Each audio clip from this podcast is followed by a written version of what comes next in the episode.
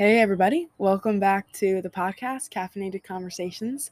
Uh, this is Meghan. I'm riding solo today. No Kate, sadly. But um, yeah, I hope you guys are just doing great. It's been a while since I did a podcast. Um, and we're trying out a new mic, so that's very exciting. But today I just wanted to talk about hope um, and our eternal hope as Christians. So I'm just going to open with a verse in Colossians. It's Colossians 3 1 through 2. And it says, since then you have been raised with Christ. Set your heart on things above, where Christ is seated at the right hand of God. Set your mind on things above, not on earthly things. So that verse does have a lot in it, and we're just kind of going to dissect it, I guess, and look at Old Testament and New Testament verses on hope. But before we do that, I just want to ask the question what is hope? Like, what's the basic definition of hope in our brains? So think on that for a second, and then I'm going to read the definition. So, according to Google, hope is a feeling of expectation and desire for a certain thing to happen. Now, as Christians, I think we can still hold to this definition. It's just like changed a little bit in our brain. So, it's like our feeling of expectation and our desire is for Christ to return or is for Christ. Um, just his presence, really. So, I guess we don't really change it, but we add to it. Um, and then I have a few, like just some stuff from the Old Testament, some Old Testament words and verses that give us, I think, a deeper understanding of hope. And I just want to preface with saying I am no like scholarly theologian who knows all this stuff. Uh, I got a lot of this stuff from, um, I think it's Bible Bible definition or Bible seeking. I don't know. I'll put it in the description of this podcast because I really can't remember. Um, but yeah, just to say that biblical knowledge is out there and it doesn't just come naturally to us. You really have to seek it out. And I was reminded of that when I was looking up hope. So yeah. Um, there's three to four words Greek or Hebrew words that are used in the Old Testament referring to hope. The first one is, and I'm going to pronounce these terribly, kawa, which is a sense of trust, um, trust in God specifically. The second one is kwa. I really don't know how to pronounce it. It's Q W H, and that is um, the hope for Israel, that the Lord is the hope of Israel. So we think of Israel in the Old Testament and how they kept falling away from God and how Israel they were God's chosen people and because of their sin they they continually had to um repent from that sin and hope in God. That was a really loose um explanation, but yeah. Um just that the Lord is the hope of Israel. And then the third and fourth one were Tikwa and Bata, which are similar to the first one, kawa, similar to trust in God.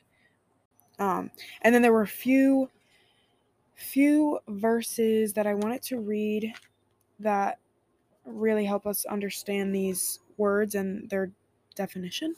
The first one was Psalm 25, 1 through 3, which uh, uses the first Hebrew verb for hope, which is kawa.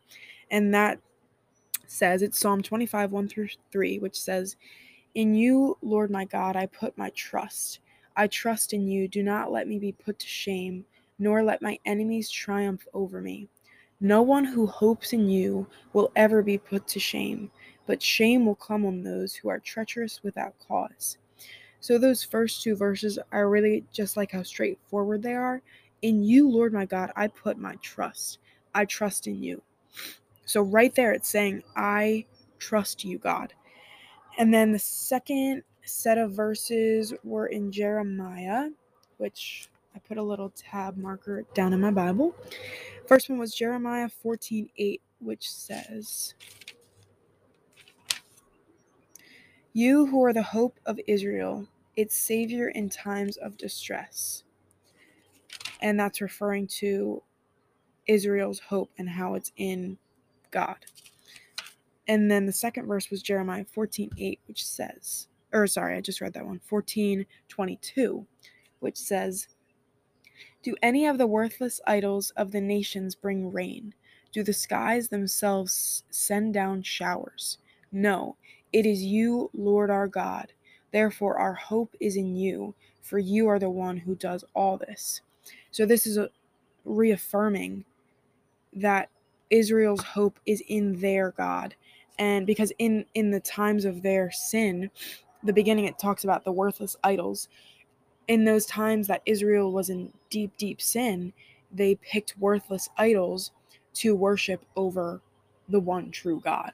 Um, whether it was golden idols or just a number of different things. So this this is just saying, um, turning away from that and saying, no, the Lord is our hope in whom we trust. So, and that is referring to the second Hebrew verb, which was qu, qwh.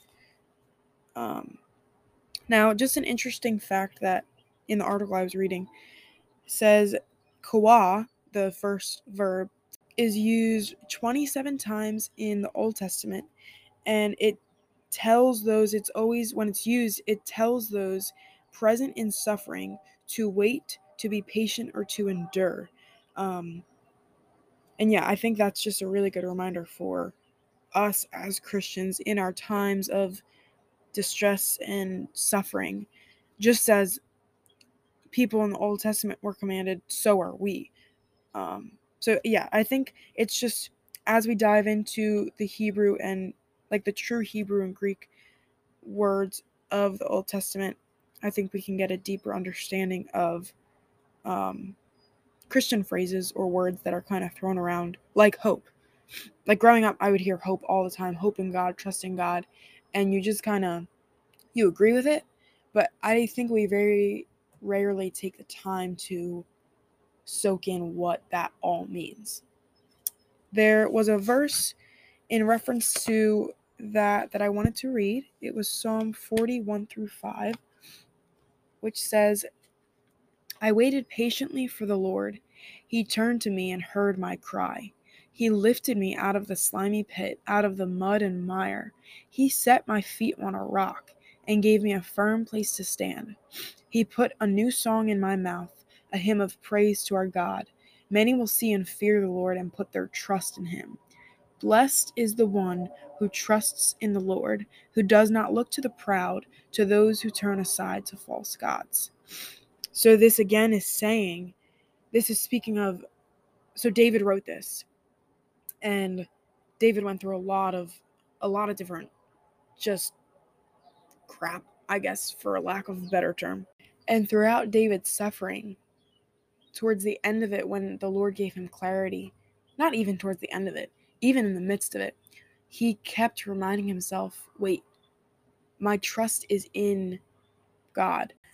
So, since we now have a bit of a deeper or better understanding of the Old Testament word hope, I want to parallel that with New Testament hope and what Paul says about it in Colossians and 1st and 2nd Corinthians. Um, I think in the verses I'm going to read, and when Paul refers to hope, and in the Old Testament, it's reiterated time and time again that hope and trust go hand in hand. And that's why we're commanded and we're told not to trust in riches or idols or foreign powers or military might or just other humans because those things are unstable. And the only sure and secure, confident, um, never moving hope is in God and should be in Christ alone.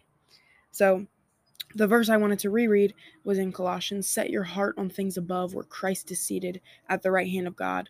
Set your mind on things above, not on earthly things. So, coming back to that, hope and trust. Because when we hope in earthly things, when we hope in our riches, in our wealth, in those around us, in our relationships, or the future prospect of a family, when we hope in those things, they will let us down. And it's so it's so crucial in our walks, I would say, to remind ourselves of that and to evaluate where we're putting our hope and our trust. Because I've been slipping into putting my hope in earthly things. And I see that having an immediate effect on my attitude towards whatever it may be, towards work, towards family, towards myself. So I think it's so important to daily go over and evaluate where our hope lies. There the verse in Second Corinthians that I wanted to read says it's Second Corinthians 3:16 and it says therefore we do not lose heart though outwardly we are wasting away yet inwardly we are being renewed day by day for our light and momentary troubles are achieving for us an eternal glory that far outweighs them all. So we fix our eyes not on what is seen but on what is unseen since what is seen is temporary but what is unseen is eternal. That's such an important reminder because and because our hope is on eternal things whatever happens in this earth really shouldn't affect us. It does and i'm guilty of it but it's like that's why that's why our joy can be immovable. It can be secure and not dependent upon our circumstances because our hope is on heaven.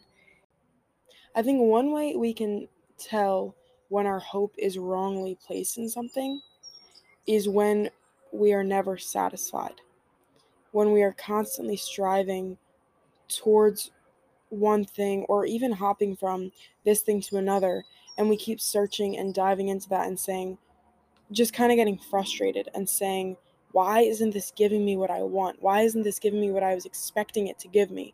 And that's where our expectations really deceive us because they tell us, oh, once you acquire this thing or once this desire is satisfied, you you're going to be fine and you're going to be full.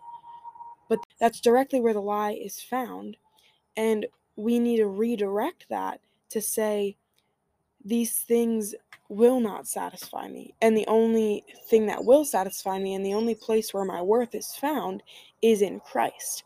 And then once we can start from there, we can go to those things with open arms and with full hearts to say instead of saying what can i gain from this we're saying how can i serve this or how can i better this or what can i contribute to this so it's it's a it's really a mindset shift and because those things we desire aren't bad it's just the root of the desire is what can be bad so coming back to hope we have to ask ourselves what does hope look like in my everyday life? For me, that means a change in attitude. It means a patient heart, a loving heart, a joyful heart that's ready and able to serve. Because when I think when we become lethargic and just drained and our reaction to serving is, oh, I just don't have the energy for that. I think we are not in a heavenly mindset. We're not saying, this earth is not my home. I have an eternal glory waiting for me, and I want others to have that eternal glory. Like, then our heart is going to be joyful and ready to just like be in action. So, yeah, rem- it looks like coming back to that question what does hope look like in our everyday lives it looks like reminding ourselves daily that this life is not everything there is we eagerly await the return of Christ and our heavenly home that our work on this earth can be done in joy boldness love and we know that it is not done in vain. Which brings me to the last verse or set of verses that I wanted to read in First Corinthians 16 what is it? 16 I'm sorry First Corinthians 15 50 to 58 which says I declare to you brothers and sisters that flesh and blood cannot inherit the kingdom of God nor does the perishable inherit the imperishable listen I tell you a mystery we will not all sleep but we will all be changed in a flash in the twinkling of an eye at the last trumpet. For the trumpet will sound, the dead will be raised imperishable, and we will be changed. For the perishable must clothe, itself with the imperishable, and the mortal with immortality. When the perishable has been clothed with the imperishable, the mortal will the and the mortal with immortality, then the saying that is written will come true. Death has been swallowed up in victory. Where, O death, is your sting? Where, O death, is your victory? The sting of death is sin, and the power of sin is the law. But thanks be to God, He gives us the victory through our Lord Jesus Christ. Therefore, my dear brothers and sisters, stand firm. Let nothing move you. Always give yourselves fully to the work of the Lord, because you know that your labor in the Lord is not in vain. So, the beginning of that passage is definitely kind of a tongue twister. It's talking about imperishable, perishable, um, eternal, non eternal.